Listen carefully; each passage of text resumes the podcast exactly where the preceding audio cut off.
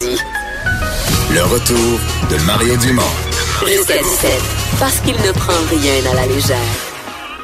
Il ne pèse jamais ses mots. Cube Radio.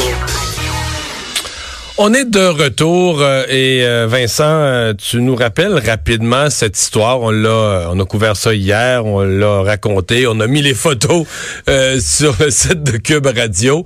un voleur au Brésil qui pensait avoir trouvé la bonne victime. Oui, et qui finalement s'est trompé clairement dans la catégorie le, crime ne paie pas. Lui, ben, il a payé là, c'est lui qui a payé. samedi soir à Rio de Janeiro, un voleur qui a tenté d'attraper le cellulaire d'une d'une jeune femme belle jeune femme euh, qui, qui avait l'air de, de, de, rien, probablement, ou d'une victime facile, mais qui s'appelle Poliana Viana. Et le problème, c'est une combattante euh, du UFC, donc euh, d'arts martiaux mix. Euh, et euh, ben, si vous voyez la photo des deux après la tentative de vol, parce que c'est vraiment une tentative, euh, vous allez voir que le jeune homme l'a eu assez difficile. Il a reçu, a fait deux coups de poing au visage, un coup de pied, et il est, écoute, enflé ça va pas très bien. Alors, elle, là, on parle pas de la tache de sang d'un pied par trois pieds sur son chandail. non, c'est ça. Alors bref, elle, s'est sentie menacée, elle est arrivée pour prendre son cellulaire. Alors elle a, elle a, lui a donné quelques coups de poing. Puis ensuite, elle lui a dit on va s'asseoir, puis je vais, on va attendre les policiers. Puis il a attendu sagement l'arrivée des policiers pour se faire arrêter. De sorte que Dana White, le grand patron du UFC, a même publié la photo euh, de la combattante et euh, du voleur en question. Alors ça rappelle au voleur qu'on sait jamais à qui on a euh, affaire et qu'on est mieux de choisir, je pense, une carrière dans le monde, euh, le monde légal. Pour en parler, Valérie Letourneau, euh, pratiquante d'arts martiaux mix québécoise. En fait, je pense que c'est l'une des premières, sinon la première québécoise à avoir compétitionné au niveau de la UFC. 10 victoires euh, dans la UFC, 4 par KO. Bonjour Valérie. Bonjour, ça va bien les gars? Ça va très bien. Est-ce que, est-ce que tu la connais, cette, cette femme-là? Je la connais pas beaucoup personnellement, mais c'est quand même drôle. C'est une fille qui s'entraîne sur mon équipe en Floride. Ah oui? Donc, euh, j'ai rencontré au gym quelques fois. Super gentille, super discrète, puis très, très féminine. Donc, je pense pas que le voleur devait s'attendre vraiment à ce qui est arrivé. Ouais. Ça, ça, tu réagis comment? Toi qui es dans le milieu, nous, on, a un sourire en coin parce que, bon, je pense n'importe qui qui s'est déjà fait voler, on n'aime pas beaucoup les voleurs. Puis quand une affaire comme ça arrive à un voleur, mais pour toi qui es dans le domaine, comment, comment tu vois ça? Ben, ben bon, écoute, ça m'est arrivé une couple de fois, moi aussi, que je me suis fait achaler dans des bars ou dans, puis euh, euh, j'ai vu des situations arriver où que j'ai voulu défendre des personnes, puis les gens s'en attendent pas. Tu sais, t'es toute une fille, t'es féminine, puis euh, mais on sait comment se défendre. Puis je pense qu'il y aurait plus de femmes qui auraient avantage à, apprendre comment se défendre, à, à prendre au moins des cours d'autodéfense. À, quel point, euh, Valérie, parce que dans, dans des combats euh, comme comme comme bon vous faites ou à la boxe, le, poids, on essaie d'avoir des poids similaires, mais, mais ça c'est pour des gens entraînés de façon équivalente. Mais je suppose que quelqu'un d'entraîné comme toi peut, peut faire face à un Monsieur, Madame, tout le monde beaucoup beaucoup plus gros. Oui, mais surtout quand ils s'en attendent pas. Je veux dire, quelqu'un qui s'en vient comme ça, qui, qui va, il, il s'attaque à une femme qui est pas très grosse. Je pense qu'elle se va à 115 livres, maximum 125 livres. Donc, elle est quand même délicate. Euh, tu veux t'attendre à, t'attaquer à quelqu'un de plus ferme? Tu t'attends certainement pas à cette réponse-là. Fait que dans des circonstances comme ça, ça peut te donner le temps. Elle, elle a pas couru, mais elle aurait pu juste se frapper et partir à courir. Euh, mais non, elle l'a dompté, ben elle l'a obligé à s'asseoir et à attendre les policiers. Ce qui est quand même drôle, c'est qu'elle a même attendu la police, c'est ça, avec lui. Je pense qu'elle l'a étranglé, puis elle a dit ça, tu restes là, tu restes assis, on attend la police. Fait que c'est euh, une belle leçon. C'est assez drôle. Ouais. Euh, le. C'est quoi les, codes? Parce que bon, vous êtes formé en plusieurs arts martiaux, euh, assez tough, merci. Euh, elle aurait pu, pas de joke, elle aurait pu le tuer, là si elle arrête pas, si elle frappe, elle aurait pu le tuer. Jusqu'à quel point vous êtes, euh, je sais pas, vous vous discutez de ça ou des entraîneurs ou des pros disent euh, si jamais une affaire comme ça vous arrive, parce que dans dans le ring il y a l'arbitre puis il y a un moment où ça finit où il y a les, les, prises de soumission. Mais euh, dans dans la vie en général, quelqu'un qui est, c'est une chose d'être attaqué pour un vol de cellulaire, mais je veux dire l'autre, si tu fais pas juste le frapper, si tu le tues, là, tu vas dire peut-être aller le lendemain tu vas y repenser, tu vas peut-être aller trop loin. Qu'est-ce qu'on vous dit là-dessus? Ben, je pense que dans, surtout dans le jiu je dirais avec les étranglements, euh, même quand on enseigne à des enfants, c'est vraiment, vraiment important qu'ils comprennent avec un étranglement, si tu lâches pas, la personne va mourir. Ça, c'est vrai. Euh, un coup de poing, écoute, quelqu'un de 200 livres, qui, ben, même quelqu'un de léger, mais quelqu'un qui est lourd, qui donne un coup de poing peut te tuer, mais c'est assez rare que tu vas mourir avec un coup de poing. Mais un étranglement, Un enfant peut littéralement faire un étranglement à un autre enfant puis il pourrait le tuer. Donc, c'est des choses vraiment importantes à expliquer quand on enseigne ces techniques-là.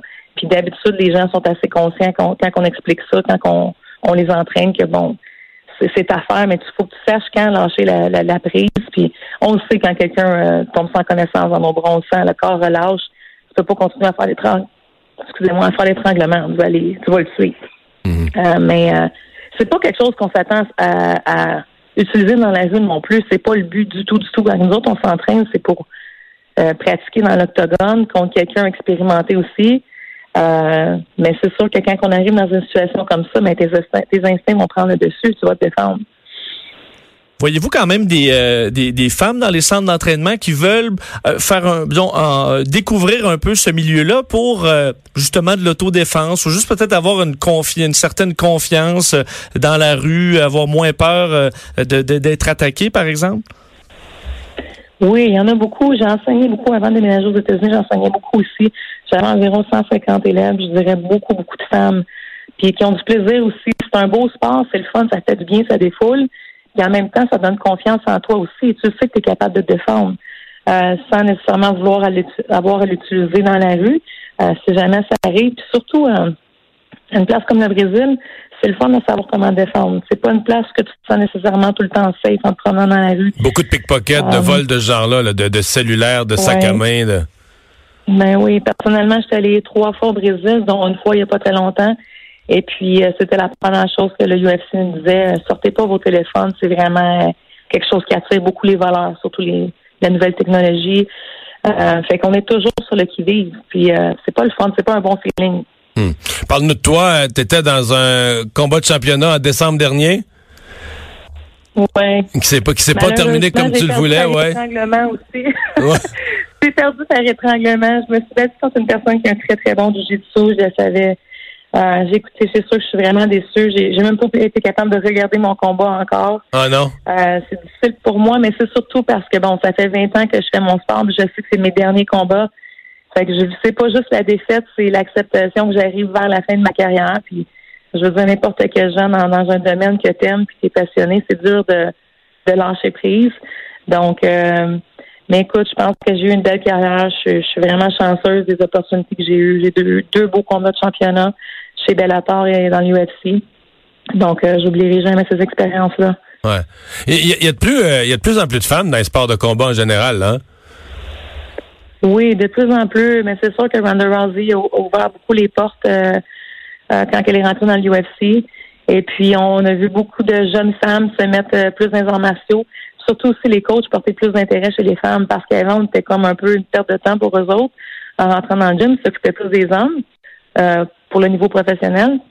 Et puis maintenant, il y a beaucoup, d'intérêt chez les femmes, puis on a, on a besoin de plus de femmes. Il manque de femmes dans les catégories de poids.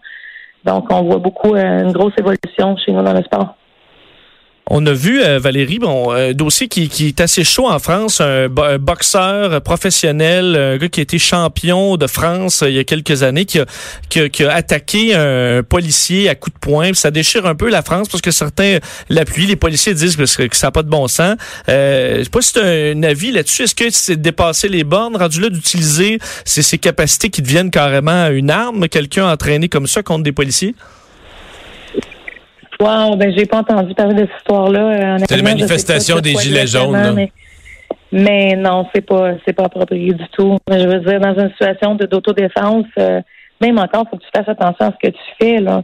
Je veux dire, autodéfense que tu as peur pour ta vie ou tu es euh, comme Pauline est beaucoup plus petite ou c'est une femme contre un, agresseur homme.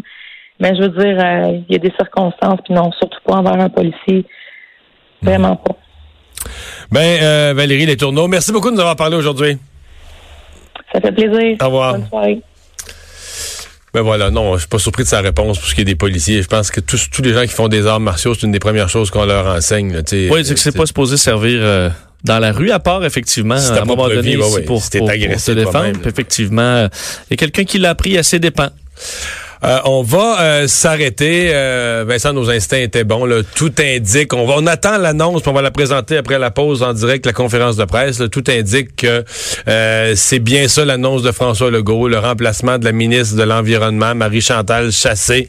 ce serait ce que l'on comprend le député de Deux Montagnes, Benoît Charette, qui prendrait la relève à l'environnement.